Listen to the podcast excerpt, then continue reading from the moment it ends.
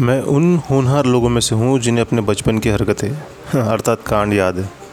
मेरे लिए मेरा बचपन ट्वेल्थ पास होने तक था। ये किस्सा है टेंथ की छुट्टियों का। तो हुआ यूँ टेंथ की छुट्टियाँ लगी थी और बचपन की छुट्टियों में दोस्तों के छत पे सोने का रिवाज था जो सालों साल चलते आ रहा था। उस समय लाइट भी बहुत जाया करती थी। तो सब दोस्त मिलके किसी एक दोस्त की छत पे अपनी अपनी चटाई और तकिया लेके पहुँच जाते थे। रात के अंधेरों में तारों की छत दिखाई देती थी। इतने तारे दिखाई देते हैं जिसकी आज कल्पना भी नहीं की जा सकती। पूरा आकाश तारों से भरा रहता था। फिर बिस्तर की एक लंबी लाइन लगाई जाती, जिस पे सोने के लिए हम अपनी अपनी जगह के लिए लड़ाई करते। फिर कोई ना कोई कुछ ना कुछ किस्सा बताया करता था। स्कूल के किस्से, ग्राउंड के, टीवी पे आए फ़िल्म के, और उन सब में सबसे फ़ेमस थे राव अंकल के भूत के किस्से। वो उनके बचपन में, जवानी में देखे अलग अलग भूतों के किस्से बताया करते थे। एक रात हम सब दोस्त छत पे इकट्ठा हुए थे। तारों को देख के लेटे हुए थे। तब राव अंकल ने अपना कोई किस्सा बताना शुरू किया। कुछ थर्टीन ईयर्स का रहा होगा शायद मैं। तब की बात है। अप्पा का बेंगलोर में ट्रांसफ़र हुआ था। आबू रोड रहते थे। पापा रेलवे में था, सो हर तीन साल बाद उनका ट्रांसफ़र होता था। खैर बात उस वक्त की है जब आबू रोड में हम एक सरकारी क्वार्टर में रहते थे। उस दिन पप्पा को काम से उठी जाना पड़ा। रात में रुक के दूसरे दिन वो आने वाला था वापस। सो मम्मी भी उनके साथ गया। घर के बाहर वॉचमैन रहता था, जो कि रात में घर पे सोने का आएगा बोल के वो गया। शाम का वक्त था। मैं घर के गार्डन में टहलने निकला। स्लो स्लो हवा चल रही थी। पेड़ पर बैठे पक्षियों की चिलचिलाहट मुझे बड़े ही बारीकी से सुनाई दे रही थी। मैं गार्डन में लगे आम के पेड़ के नीचे बैठ गया। वहाँ बैठे बैठे मैं बड़े ही ध्यान से एक तोते को देख रहा था, जो पेड़ की डाली पर बैठा था। वो तोता आम को चोच मारकर खा रहा था। ये सीन देखने में पूरा खो गया मैं। तभी उतने में ही आसमान में काले काले बादल छा गए। मुझे पता ही नहीं चलता कि कब शाम की रात हो जाती। रात को खाना खाने के बाद मैं बालकनी में खड़ा था कि तभी ज़ोर ज़ोर से बादल गरजे। मुझे लगा कि अब ये गरज पड़े काले बादल बरसेंगे ज़रूर। मैं बालकनी से निकलकर बेडरूम में गया, तभी ज़ोर ज़ोर से बरसात चालू हुआ। मैंने तब घड़ी देखी तो रात के साढ़े दस बज चुके थे। मैं बेड पर लेट गया, न जाने क्यों मेरे को नींद नहीं आ रहा था। बस आँख बंद करके बिस्तर पर लेटी हुई था। तभी ज़ोर से आवाज़ आई। मैंने बेडरूम का लाइट लगाया, देखा रूम का खिड़की खुला हुई थी। मैंने खिड़की के बाहर जाग के देखा तो पास से बिल्ली गुजर रही थी। अभी दो सेकंड्स के लिए तो मेरी सांस ही रुक गई। मैं थोड़ा पानी पिया और बेड पे बैठ गया। घड़ी में देखा बारह बज के बीस मिनट हो चुका था। मुझे नींद तो आ नहीं रही थी तो मैंने सोचा थोड़ा देर बारिश का मज़ा ले लूँ। मैं बालकनी में गया। बारिश का आनंद लेने बालकनी में हाथ फैलाकर बूंदे अपने हाथ में पकड़ता और छोड़ देता था। तभी अचानक मेरी नज़र रास्ते पे पड़ी। ज़ोर ज़ोर से बारिश हो रहा था। इतने तेज़ बारिश में एक लड़की की भीगी भीगी सी अकेली ही चली आ रही थी। रात बहुत हो चुका था, तभी उस लड़की की नज़र मुझ पर पड़ गई। वो मुझसे मदद मांगने लगी, हेल्प हेल्प! मैं बोला, रुको तुम गेट पे, मैं मैं आता नीचे। मैं घर के बाहर निकल कर गेट पे गया। उसे घर के अंदर बुलाया, उसे तौलिया दिया। अरे, तुम तो पूरी तरह से भीग चुका है। वो खुद को तौलिया से पोछ रहा था। मैंने उसे मम्मी का हेयर ड्रायर दे दिया और कहा कि तुम इससे खुद को सुखा लो।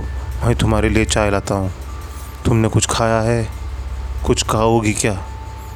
वो लड़की नहीं बोली। मैंने उसके लिए किचन में जाकर चाय बनाई। उसने मेरी बनी चाय पी ली। बारिश ख़त्म हो गया। वो बोली, अब मैं जाती हूँ। मैंने उसको अपना चाता दिया और कहा, इसे तुम अपने साथ रखो। वो चाता लेके चली गई। मुझे नींद आने लगा। मैं बेड पे लेट गया। पलक चपकते ही मुझे नींद आ गया। मैं सो गया। सुबह मेरा आँख खुला। मैं उठकर सबसे पहले गार्डन में गया। मेरे घर के गार्डन में मुझे एक कोने में छाता पड़ा दिखा, जो मैंने कल रात उस लड़की को दिया था। मैं उस छाते को देखकर चौंक गया। तभी मैं दौड़कर किचन में गया। मुझे एक चाय की प्याली दिखी। वो चाय की प्याली पूरी तरह से भरी हुई थी। मैं सोचने लगा कि कल रात को मेरे सामने तो उस लड़की ने चाय पी ली थी। अब इस प्याली में चाय कहाँ से आई? मैं घर के बाहर निकला। गेट पर वॉचमैन खड़ा था। मैंने उसको पूछा, कल कहाँ गए थे तुम? गार्ड बोला, मैं छुट्टी पे था। आपको चिट्ठी लिखकर घर के पोस्ट बॉक्स में डाली थी। आपने पढ़ी नहीं। मेरे भतीजे का मौत हो गया तो मैं वहाँ गया था। जल्दबाजी में आपको बता नहीं सका। मैंने कल रात की सारी बात गार्ड को बताया। गार्ड बोले साहब जी, मैंने भी पड़ोसियों के मुँह से सुना है, कोई लड़की का भूत लोगों को बारिश में बिकता दिखता है। गार्ड बोला साहब जी, उस लड़की की कहानी ऐसी है कि वो लड़की एक दिन यहाँ से गुजर रही थी। अचानक से बारिश चालू हो गई और वो पूरी तरह भीग गई। ठंड की वजह से कांपते कांपते उसकी मौत हो गई। तब से वो लड़की मोहल्ले में भूत बन के दिखाई देती है। लेकिन वो लड़की किसी को कोई नुकसान नहीं पहुंचाती साहब जी गार्ड की ये बातें सुनकर मैं बहुत घबरा गया। मेरी लाइफ की ये बात मैं कभी भूल नहीं सकता। मैंने अभी पूरे घर में हनुमान चालीसा का पाठ पढ़ा। अरे बस करो यार अंकल, फेंकना। ये भूत वूत कुछ नहीं होता। बस मन का वहम होता है। बॉली भाई बड़े ज़ोर से राव अंकल और पता नहीं क्यों मेरी तरफ़ देख के बोला। हम दोनों एक दूसरे की तरफ़ देखने लगे।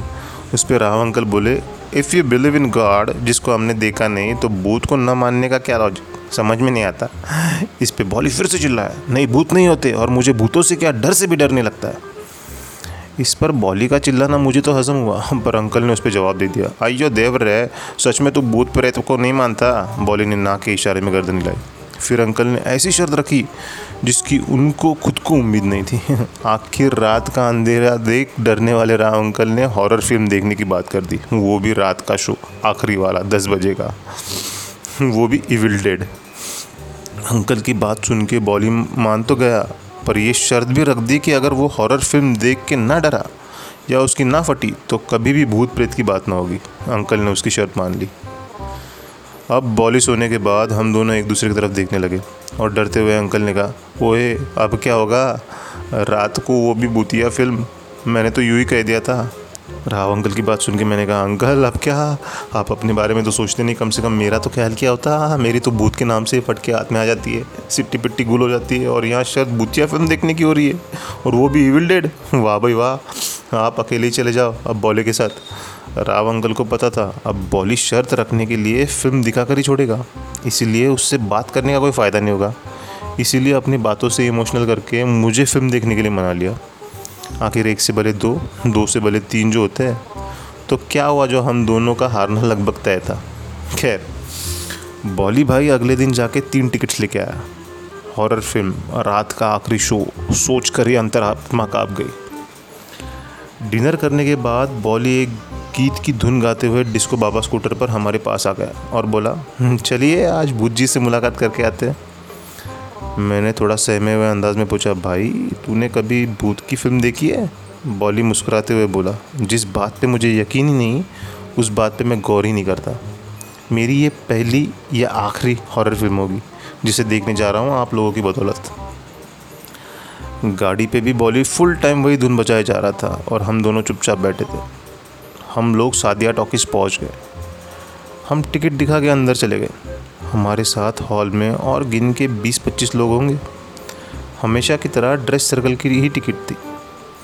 हम दोनों बॉले के साथ डरते डराते हॉल के सेंटर में खाली सीट पे जाके बैठ गए।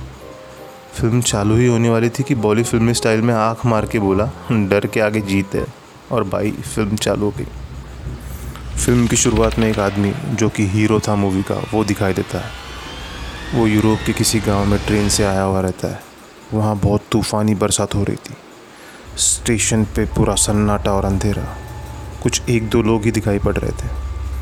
वो उसके लिए नया शहर था। वो बाहर सड़क पे आने के बाद बहुत देर टैक्सी का वेट कर रहा था। टैक्सी आती भी कैसे? एक तो आधी रात का वक्त और उस पर तूफ़ानी बारिश। वो पूरा भीगा हुआ एक पेड़ के नीचे अपना सामान लेके खड़ा था। वो किसी काम के सिलसिले में वहाँ आया था। उसने सोचा, ऐसे रुके तो और देर होती। तो वो होटल या सोने के लिए कोई जगह ढूँढने के लिए आगे तक पैदल ही निकलता। है पूरे शहर में धुप अंधेरा छाया हुआ था। कोई किस्मत से एक हाथ स्ट्रीट लाइट चल रही थी। वो अपनी किस्मत को कोसते बस चला जा रहा था कि कोई होटल मिल जाए तूफ़ानी रात गुजारने। वो खुद से बात करते जा रहा था। नहीं कोई होटल तो कोई दिख जाए जिससे वो हेल्प ले सके और होटल का रास्ता पूछ सके। पर कुछ नज़र नहीं आ रहा था। न बारिश रुक रही थी। ऐसा लग रहा था तूफ़ानी रात कभी ख़त्म नहीं होगी। मैं और राव अंकल बीच बीच में बॉली को देख रहे थे कि उसका रिएक्शन क्या है। पहले तो वो बड़ा नॉर्मल बैठा दिखा, लेकिन जैसे जैसे मूवी आगे बढ़ी, उसके एक्सप्रेशन भी हमारी तरह ही लग रहे थे। तभी मूवी में ज़ोरदार कड़कड़ाहट के साथ बिजली चमकी। आवाज़ इतनी तेज़ और भयंकर थी कि मुझे बाजू से राव अंकल की आवाज़ आई अयो देव रे, का पड़ू उस तेज़ आवाज़ से उसके रोम रोम में करंट सा दौड़ गया था। लेकिन उसी चमक के उजाले में उसे रोड की दूसरी और एक पेड़ के नीचे दो लोग खड़े दिखे। थैंक गॉड कह के वो उनकी तरफ़ चला गया। वो उनके पास पहुँचा ही था कि बिजली की चमक से उजाला हुआ। उस उजाले में वो उनको और करीब से देख पाया। जिससे उसे पता चल गया था कि इसमें एक आदमी और एक औरत है। जिसे देख उसे लगा कि चलो, कोई और चोर उचक्के तो नहीं है। शायद वो भी बारिश में फंसे हुए हैं। वो उनके नज़दीक जाते हुए बोला एक्सक्यूज़ मी ये एल्फिस्टन कॉलेज का रास्ता किस तरफ़ पड़ेगा? ज़रा बता देंगे? लेकिन सामने से कोई जवाब नहीं आया। उसने फिर से अपनी बात दोहराई। फिर भी कोई जवाब नहीं आया। हेलो मैं आप दोनों से बात कर रहा हूँ। कुछ तो बोलिए प्लीज़ उसको, उनका बर्ताव कुछ अजीब लग रहा था। न कोई जवाब, न कोई हलचल, बस बुद्ध बन के खड़े थे दोनों। एक अनजाने डर ने जकड़ लिया था उसे। वो वहाँ से निकलने वाला था कि एक और बिजली बड़ी ज़ोर से खड़की और सामने का नज़ारा देख उसके होश उड़ गए। वो दोनों वो दोनों लोग उनके माथे से खून गिर रहा था।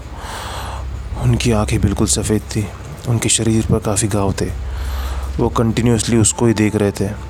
ये देख के उसके डर के मारे हाथ पैर कांपने लगे। उतने में और बिजली चमकी और देखते देखते एकाएक वो उसकी आँखों से ओझल हो गए। उसकी चीख निकल गई और वो ये देख पीछे पीछे जाते हुए गिर गया। इतने में यहाँ पे किसी ने बॉली के कंधे पे हाथ रख दिया, थम करके, और इधर बॉली की भी चीख निकल गई उतनी ज़ोर से। और उसकी चीख सुन के मेरी और राव अंकल की भी। हॉल में बैठे सब लोग हमारी तरफ़ देखने लग गए उसकी। बॉली ने उस आदमी को डर और गुस्से दोनों एक्सप्रेशन देते हुए कहा, क्या है?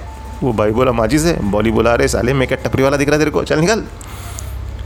फिर हमारी तरफ़ देख के बॉली बोला, तुम क्या देख रहे हो सालो? चलो, घर नहीं चलना क्या? बारह बज रहे। मैंने कहा, अरे मूवी बाकी है। अरे, भाड़ में गई मूवी तुम लोग चलो। या हमारी भी डर के मारे सेम हालत थी। हम लोग चुपचाप हॉल के बाहर आए। वारा अंकल ने स्टॉल से तीन माउंटेन ड्यू लेके एक बॉली को देते हुए कहा, कोई नहीं कोई नहीं, डर के आगे जीत है। बॉली अभी भी काँप रहा था। बोला, सालो, अभी भी मैं भूत को नहीं मानता हूँ। बट साला डर है डर है साला, फट गई थी उन दोनों के आगे देख। तो मानते हो ना, हार गए? अबे, काय का आ रहा? I still believe there is no ghost इसलिए फिटुस राव अंकल बॉली को देख के मुस्कुराए और बोले, पता है, मेरा अप्पा मुझसे हमेशा क्या कहता था?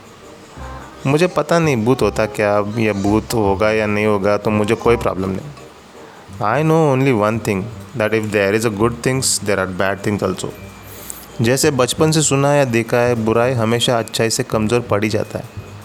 बस बुराई हारने तक हौसला रखना पड़ता है। There is only one evil in this world and that is inside us उसको डिफीट करना पड़ता। ये डर से डर नहीं लगता बट भूत की कहानियों से डरने का अपना एक मज़ा है। राव अंकल की बातों से डर कहीं भाग गया था। रास्ते पे सब शांत था। बस तीनों की मुस्कुराहट सुनाई दे रही थी।